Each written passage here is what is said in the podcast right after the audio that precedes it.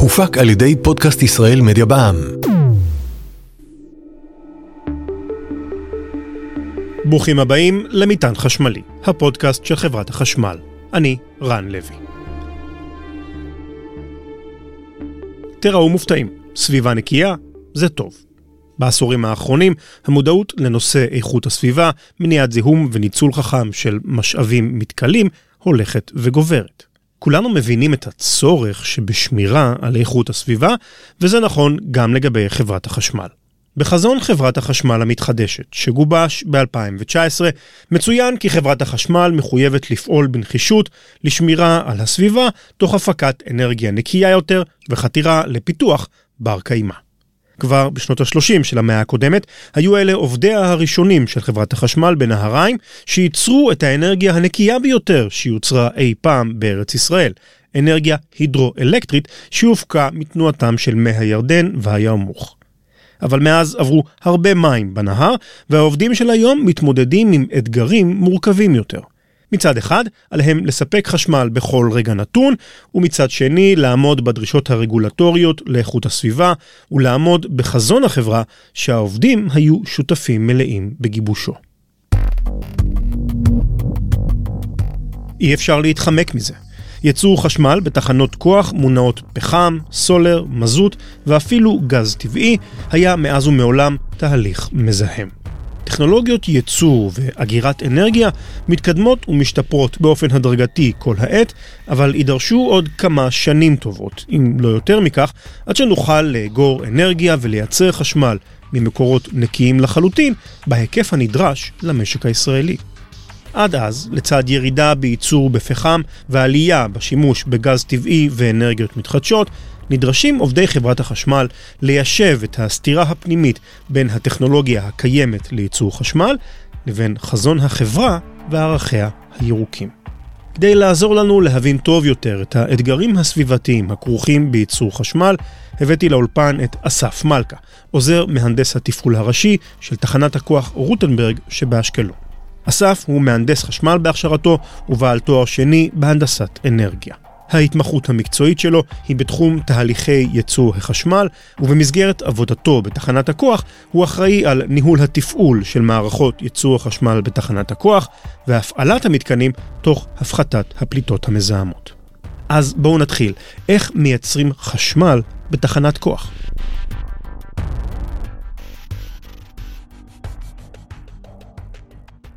אוקיי, okay, אז קודם כל בשביל אה, לייצר חשמל, המטרה המרכזית שלנו היא בעצם לסובב את אה, ציר הרוטור אה, של הגנרטור.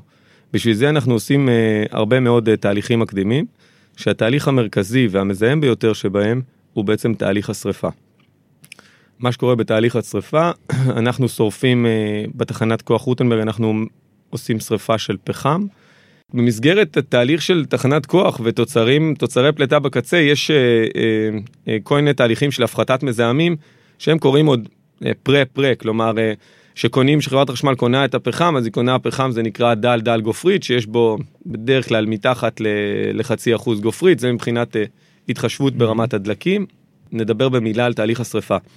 תהליך השרפה בתחנת כוח קורה אה, כמו אה, בעצם מערכת הפחם אה, מגיע במסוע שלו, הוא נטחן במטחנה, ומשם בעצם הוא מוזרק ביחד עם אוויר לתוך, אה, לתוך אה, תא בעירה. תא בעירה זה בעצם דוד, מכל ענק. אה, המימדים שלו הם סדר גודל של משהו כמו 40 מטר על 40 מטר ריבוע לגובה של כמעט 70 מפלצת. מטר, זה מפלצת. כן. תא בעירה תא בעירה ענק, ענק במרכזו יש בעצם כדור אש, כאילו כש, כשהתהליך קורה אז יש במרכזו כדור אש, והכדור אש הזה בעצם מחמם את הצנרות כל מעטפת של המבנה הזה היא צנרות מים, שבעצם כשכדור האש קורה במרכזו, אז הוא אה, אה, מחמם את המים בצנרות האלה. אה, ובתהליך שרפת הפחם בעצם, הפחם מכיל אה, רכיבים מזהמים, אה, זה נקרא תחמוצות גופרית ותחמוצות חנקן, סוקסים ונוקסים, שהם נגדיר את זה תוצרי הזיהום העיקריים, אה, ומהם אנחנו מנסים להימנע בצורה מרבית. אם כן, כשאתה יוצר כדור אש לוהט בתוך דוד בגובה של 70 מטרים כדי לחמם מים שיסובבו טורבינה לייצור חשמל, אפר פחם ותחמוצות כאלה ואחרות הם תוצרים בלתי נמנעים. בשנה האחרונה הסתיים בתחנת אורות רבין פרויקט לאומי אדיר בהיקף של כ-8 מיליארד דולר של התקנת סולקנים ביחידות הייצור ובערובות.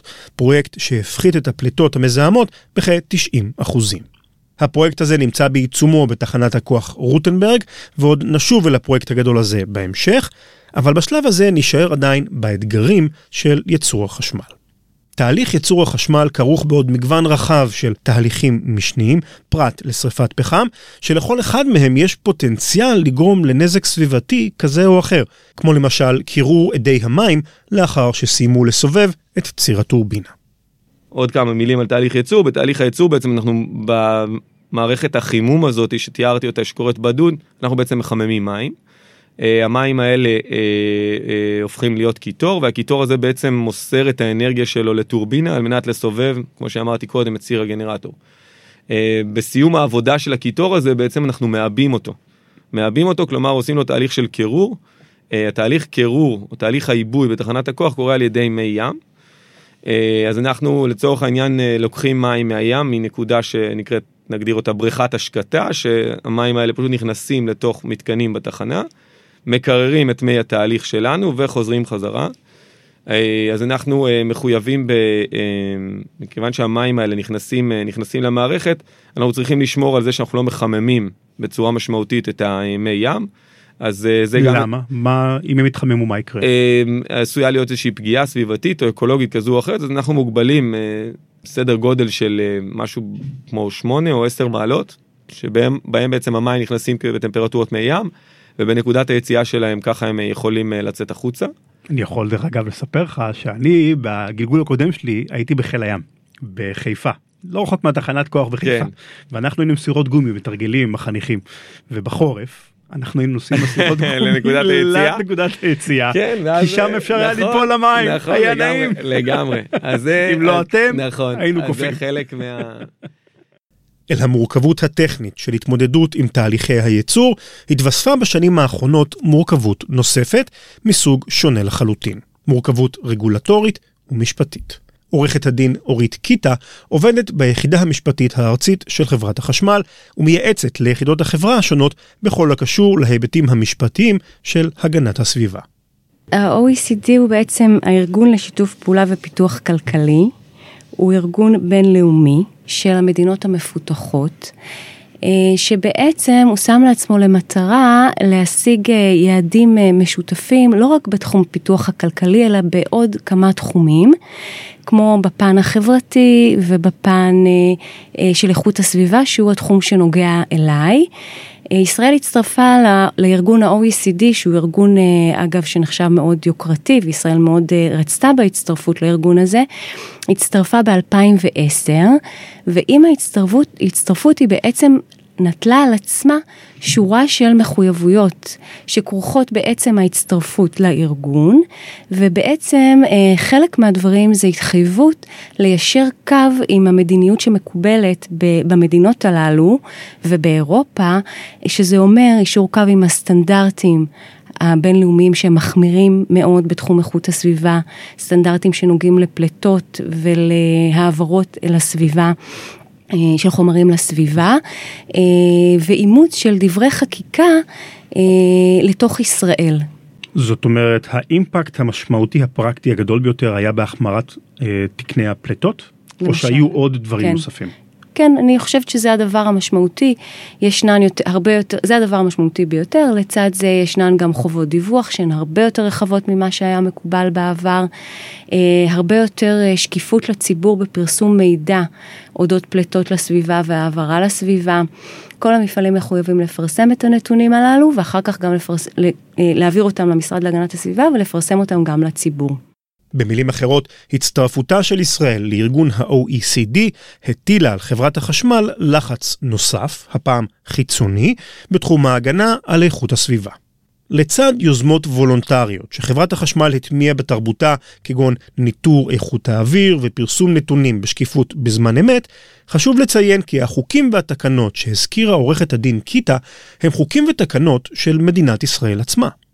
ואולי תופתעו לשמוע שהלחץ הזה הוא לא וירטואלי, במובן של חוקים שחלים על החברה כגוף תאגידי, אלא לחץ אישי פרסונלי המופעל ישירות על העובדים עצמם.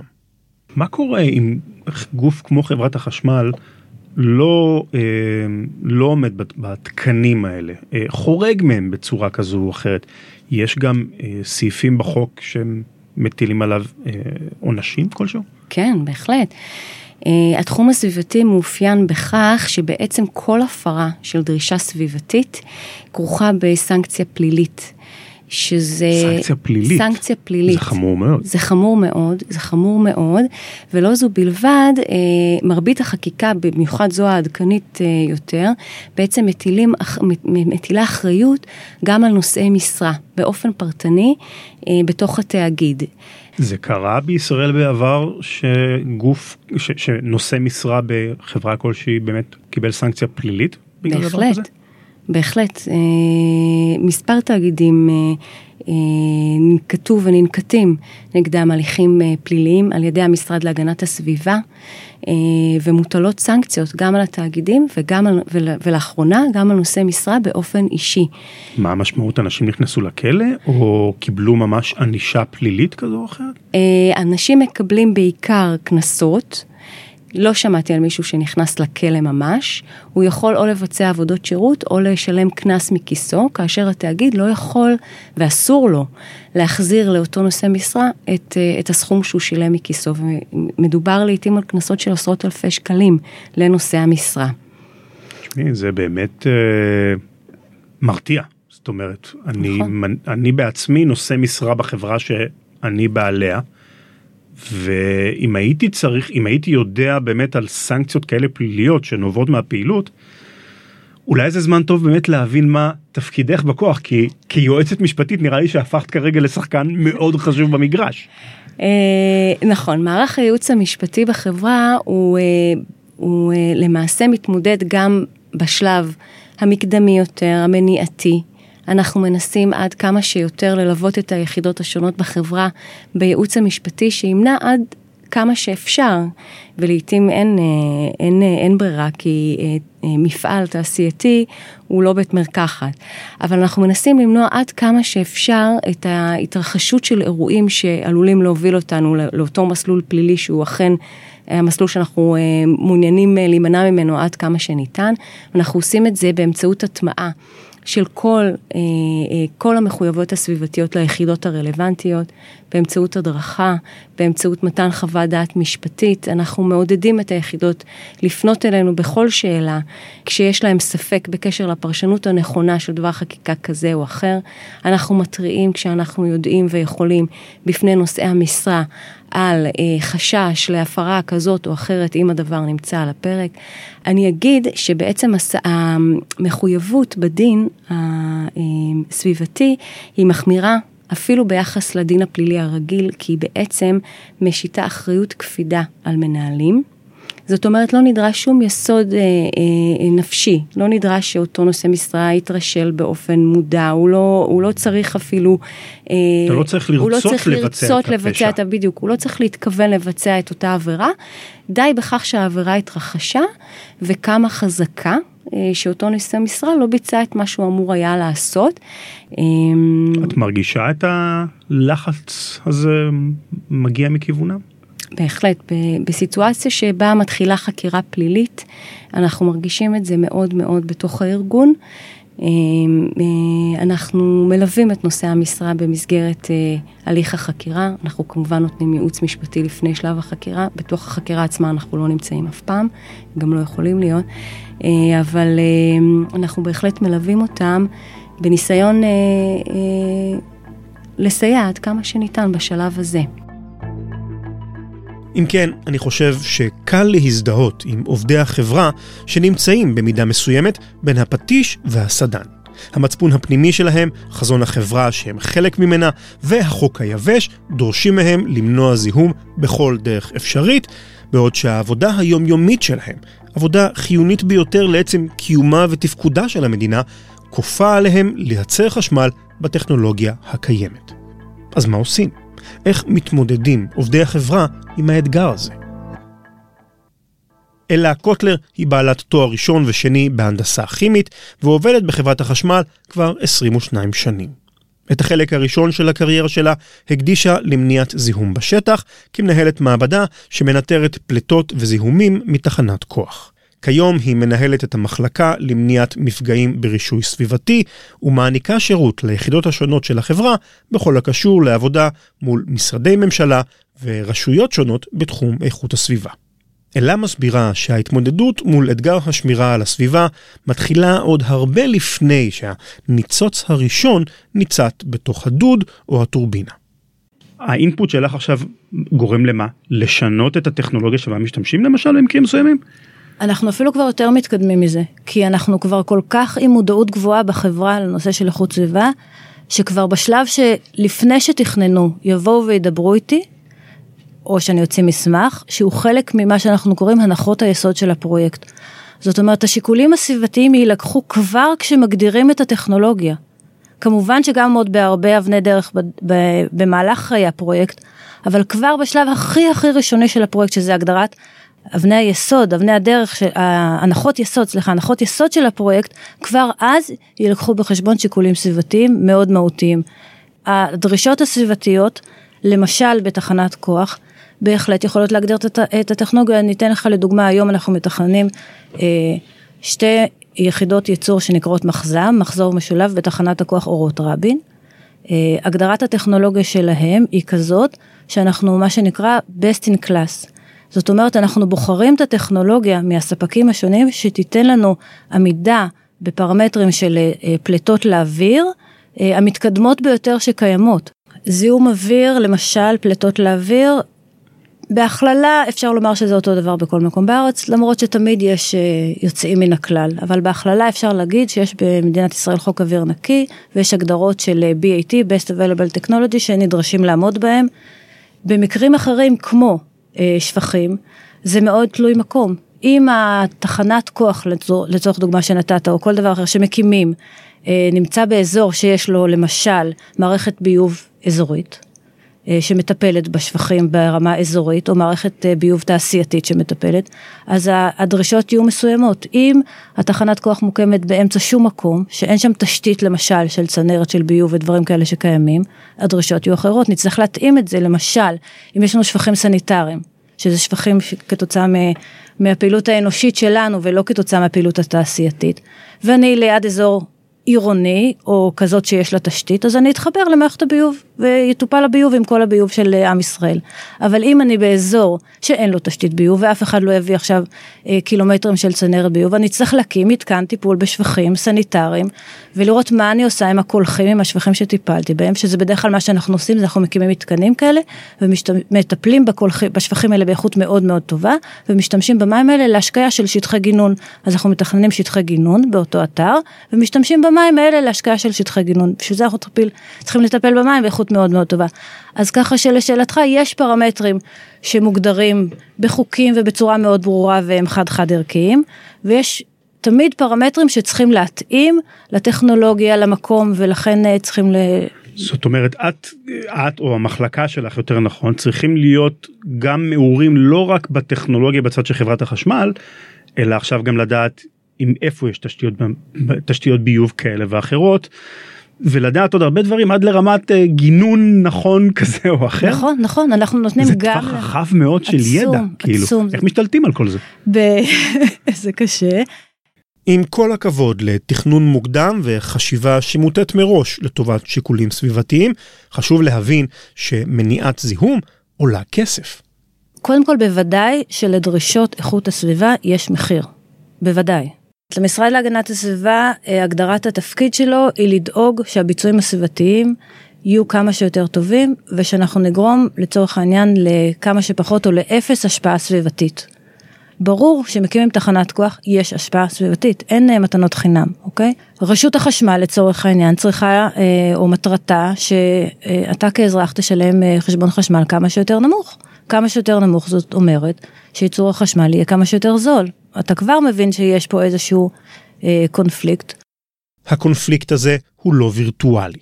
השמירה על איכות הסביבה עולה לחברת החשמל כסף, ואפילו הרבה כסף. אסף מלכה, עוזר מנהל התפעול הראשי בתחנת הכוח רוטנברג, סיפר לנו קודם לכן על התחמוצות הנפלטות בעת תהליך הבעירה של הפחם. הנוקסים והסוקסים, שאם לא מטפלים בהם, נפלטים מארובות תחנת הכוח.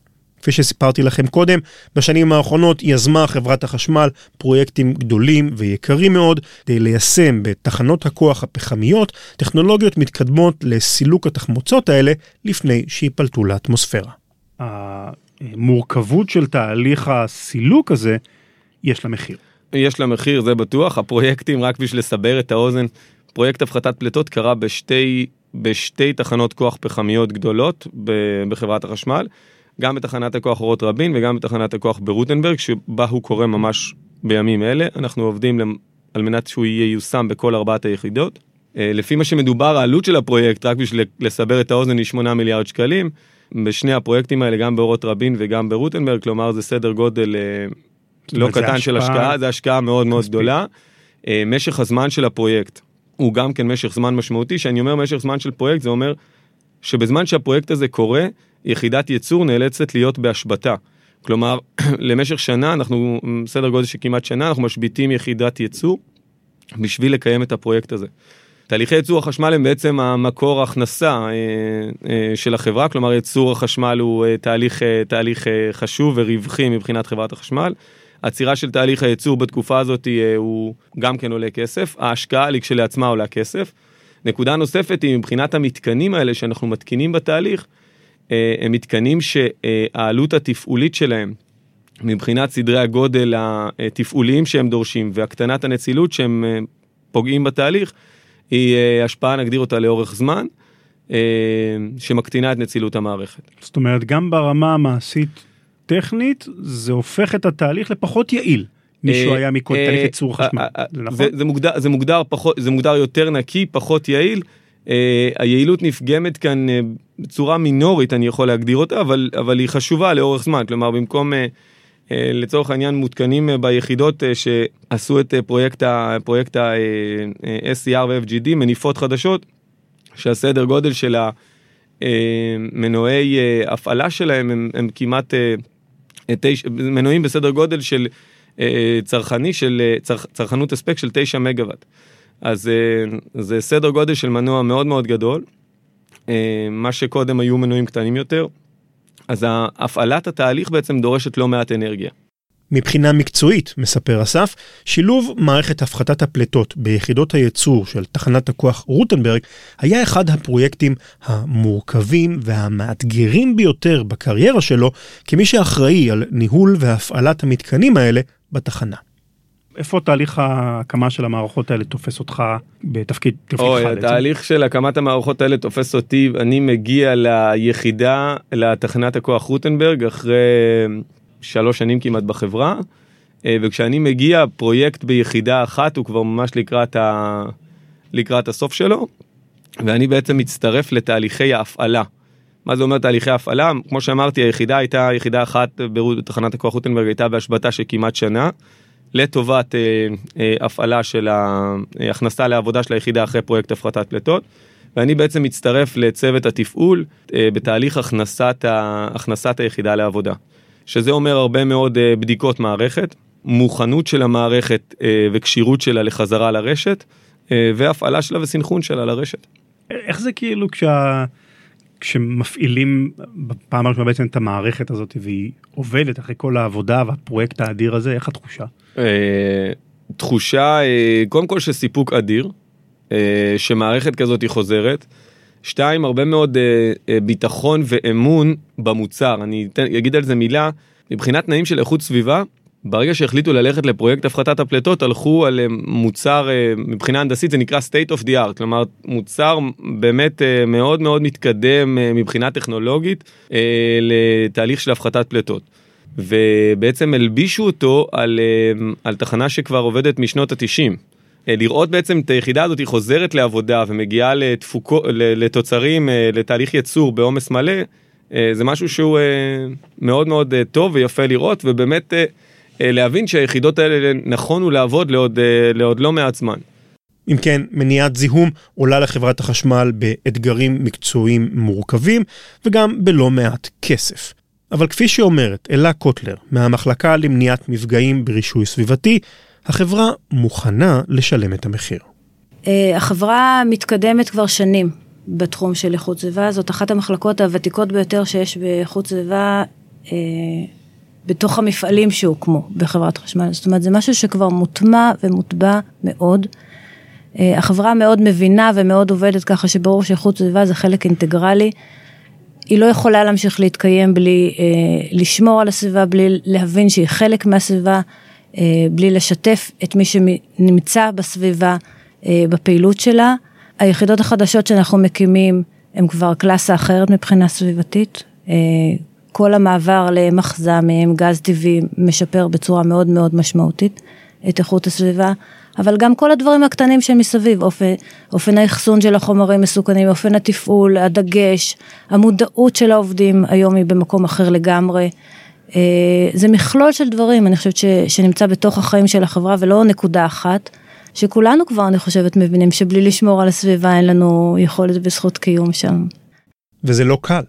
המחויבות לשמירה על איכות הסביבה מתנגשת לעיתים לא רק עם השורה התחתונה של החברה וחשבון החשמל שלנו, הצרכנים, אלא אפילו עם צורכי ההגנה האסטרטגיים של מדינת ישראל. בוא נדבר קצת על התהליכים העתידיים בחברת החשמל. לאיפה אנחנו הולכים קדימה עם איכות הסביבה? קצת על תהליכים עתידיים מבחינת החברה, אז אני בעניין הזה יכול להגיד אה, ש... משרד האנרגיה פרסם לא מזמן, אה, זה נקרא יעדי משרד האנרגיה ל-2030. שם הציגו תוכנית שנקראת אה, ישראל נקייה מפחם. אני מדבר עכשיו דווקא על העניין הפחמי, ובו בעצם אה, מדברים על חלופות לתחנות פחמיות. חלק מהחלופות אומרות שחלוף, כלומר החלפה של יחידות פחמיות ותיקות ביחידות של טורבינות גז. וחלופות נוספות שנבחנות והן באמת נמצאות, נגדיר את זה, יושבים על ה... נמצאות על השולחן, הן תהליכי הסבה. אה, מה הכוונה לתהליכי הסבה? נעשה רגע אחד שוב זום אאוט בשביל לדבר על תהליכי הסבה. משק החשמל בישראל היום מורכב, אה, תמהיל הדלקים שלו הוא מאוד מאוד אה, דל. כלומר, אנחנו מתבססים היום בעיקר על גז טבעי ועל פחם. שחשוב להבין שגז טבעי הוא דלק, נגדיר את זה, יותר מתקדם, יותר נקי ובהשוואה לפחם. אבל אין לנו אותו, כמה, אין לנו אותו כדלק אגיר, כלומר אין לי היום אה, אה, במרכז הארץ או על חוף הים אה, מאגר של גז טבעי. המאגר נמצא רק אה, בים, ובשביל זה יש אסדה שמתעברת אותו, אה, אה, נגדיר את זה לצנרת אה, שנמצאת, אה, שנמצאת על הקרקע בנקודות של תחנות כוח. וההסתמכות שלי על, אה, כיום זה מאגר אחד שקיים ופעיל, ההסתמכות שלי על מאגר אחד ועל צינור אחד אה, שמה אותי בנקודה קצת בעייתית מבחינה אסטרטגית. אז אני חייב לשמור על דלק, אה, דלק אה, אגיר, מהבחינה הזאת הפחם נותן לי מענה מאוד מאוד טוב. כלומר, היום אם היינו עושים מעלים רחפן מעל תחנות כוח פחמיות, היינו רואים ששטח מאוד גדול מהתחנה הוא בעצם מחסני הפחם. ערימות פחם באוויר הפתוח. פחם, נכון, ערימות פחם באוויר הפתוח, שזה בעצם נותן לי מלאי ונותן לי אורך, אה, נגדיר את זה אורך, אורך תפעולי אה, אה, לא קטן. ומבחינה אסטרטגית הנקודה הזאת היא מאוד חשובה. כלומר, המדינה עם כל הרצון אה, להיפטר מפחם מבחינה תהליכית, אה, לשרוף אותו, אה, לשרוף אותו הכוונה בתחנות כוח, אה, זה יכול להצטייר כפעולה נכונה מבחינת איכות סביבה, אבל היא עלולה להצטייר בצורה מאוד בעייתית מבחינה אסטרטגית אם תהיה לי תקלה באסדה. אה, אז אה, אני חוזר שוב פעם, אה, אה, לשאלה שלך על העניין של... אה, סליחה, עתיד. כאילו. על, על העניין של, על העניין בראי עתידי, אז אחת החלופות המרכזיות שנבחנת היא נקראת חלופת ההסבה. הסבה אומר שהיום יש לנו יחידות פחמיות, הן עובדות על פחם ועל מזוט, כלומר זה האופציות הקיימות בהן מבחינה תפעולית, והיום בוחנים אפשרות להפוך אותן להיות תפעוליות על פחם וגז. כאשר פחם, אה, כאשר גז יהיה הדלק העיקרי, ופחם יהיה הדלק המשני, וככה אה, אני מצליח לייצר בעצם שני יתרונות אה, מרכזיים. יתרון ראשון הוא אה, אפשר, אפשרות שהיחידות האלה ימשיכו לעבוד ולייצר חשמל. אמנם בנצילות נמוכה יותר, אבל ימשיכו לעבוד. לעבוד. בנוסף לזה, הם ימשיכו להיות בעצם עתודה אסטרטגית מבחינת תהליכי ייצור. כלומר, לי כשיצטרכו אותם לעבוד בפחם, נוכל פשוט לעשות שיפט מבחינת מוד העבודה ולהעביר אותם לעבודה בפחם. העניין הזה בעצם מייצר גם, נגדיר את זה, גם שימור של הפחם כיכולת אסטרטגית, וגם יכולת לעבודה, יכולת לעבודה בגז, שהיא יכולת עבודה, נגדיר את זה, יותר נקייה, יותר אה, מתקדמת וכו'. עוד טכנולוגיה יקרה ועוד אתגרי תכנון ותפעול שמצטרפים לפעילות המורכבת והמאתגרת גם כך של עובדי החברה. לשמחתנו, כולם בחברת החשמל מבינים שהאתגר הזה הוא חלק בלתי נפרד מהעבודה. תראה, כולנו קודם כל אזרחים. ורוב האנשים שעובדים בתחנות כוח גם גרים באזורים הקרובים לתחנת הכוח. אז אני חושבת שהאינטרס הוא לא זה כנגד זה. ועוד משהו, אתגר הוא לא רק מכשלה, אלא גם הזדמנות. אסף מלכה, בנוסף לתפקידו במסגרת הפעלת מתקני ייצור החשמל ברוטנברג, הוא גם מדריך בחברת החשמל, וההדרכות שהוא מעביר עוסקות בעיקר במבט כולל על משק החשמל והאנרגיה הלאומי שלנו, איך בונים אותו נכון ומה אפשר ללמוד ממדינות אחרות. עבור מהנדסים כמו אסף, פרויקטים כמו פרויקט הפחתת הפליטות וכל שאר התהליכים המורכבים שכרוכים בייצור חשמל עם מינימום זיהום, הוא בדיוק מה שהופך את העבודה בחברת החשמל לכל כך מרתקת ומספקת. אני מגיע לכאן היום אה, אחרי שבבוקר הדרכתי אה, סטודנטים אה, להנדסת חשמל שהגיעו לביקור בתחנת הכוח. ופתאום ככה, אתה יודע, הם שאלו כל כך הרבה שאלות, ואני אומר לעצמי, הם סטודנטים לחשמל, הם בשנה רביעית כבר, כלומר בשנה הבאה יש סיכוי שאני קולט מישהו מהם לעבוד בתחנה אצלי, והם לא כל כך מכירים. אני אומר את זה בלשון המעטה. Uh, והמטרה שלי uh, כשאני רואה סטודנטים כאלה זה באמת uh, להביא לחשיפה, להיכרות של תהליכים, של מערכות, ממש אני לא יודע אם בתחומי המכונות, הכימיה, החשמל, מי שמהנדסים שעוברים הכשרה לתעשייה, בעיקר לתחומים של תעשייה כבדה, זה מופע חובה לבקר בתחנת כוח. קורים שם לא מעט תהליכים, זה כבר ממש לא משהו ארכאי, זה משהו מאוד טכנולוגי, מאוד מתקדם, מאוד מפותח, שהתהליכים שקורים בו, הם משפיעים על היום-יום של כולנו, אה, מה שנקרא, אה, משפיעים בצורה מאוד מאוד משמעותית. אז אם במקרה שאלתם את עצמכם למה כדאי לעבוד בחברת החשמל, לאלה קוטלר יש תשובה, ותשובה טובה במיוחד דווקא למי שאיכות הסביבה קרובה לליבו.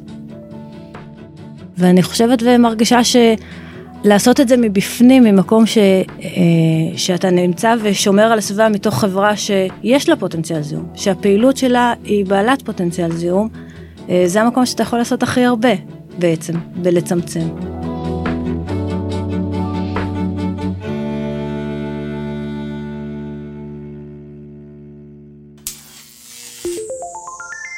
תודה למרואיינים שהשתתפו בפרק. אסף מלכה, עוזר מנהל התפעול הראשי של תחנת הכוח רוטנברג שבאשקלון, עורכת הדין אורית קיטה מהיחידה המשפטית הארצית של חברת החשמל, ואלה קוטלר, מהמחלקה למניעת מפגעים ברישוי סביבתי. מטען חשמלי, העורכת הראשית דליה בודינגר, דוברת חברת החשמל. הפקה, דוברות חברת החשמל, לירון בן יעקב וכרמל ביטן אלשטיין. מפיקה בפועל, דניאל זיסמן. הפודקאסט הופק על ידי רשת עושים היסטוריה. כתב והגיש רן לוי. נתראה בפרק הבא.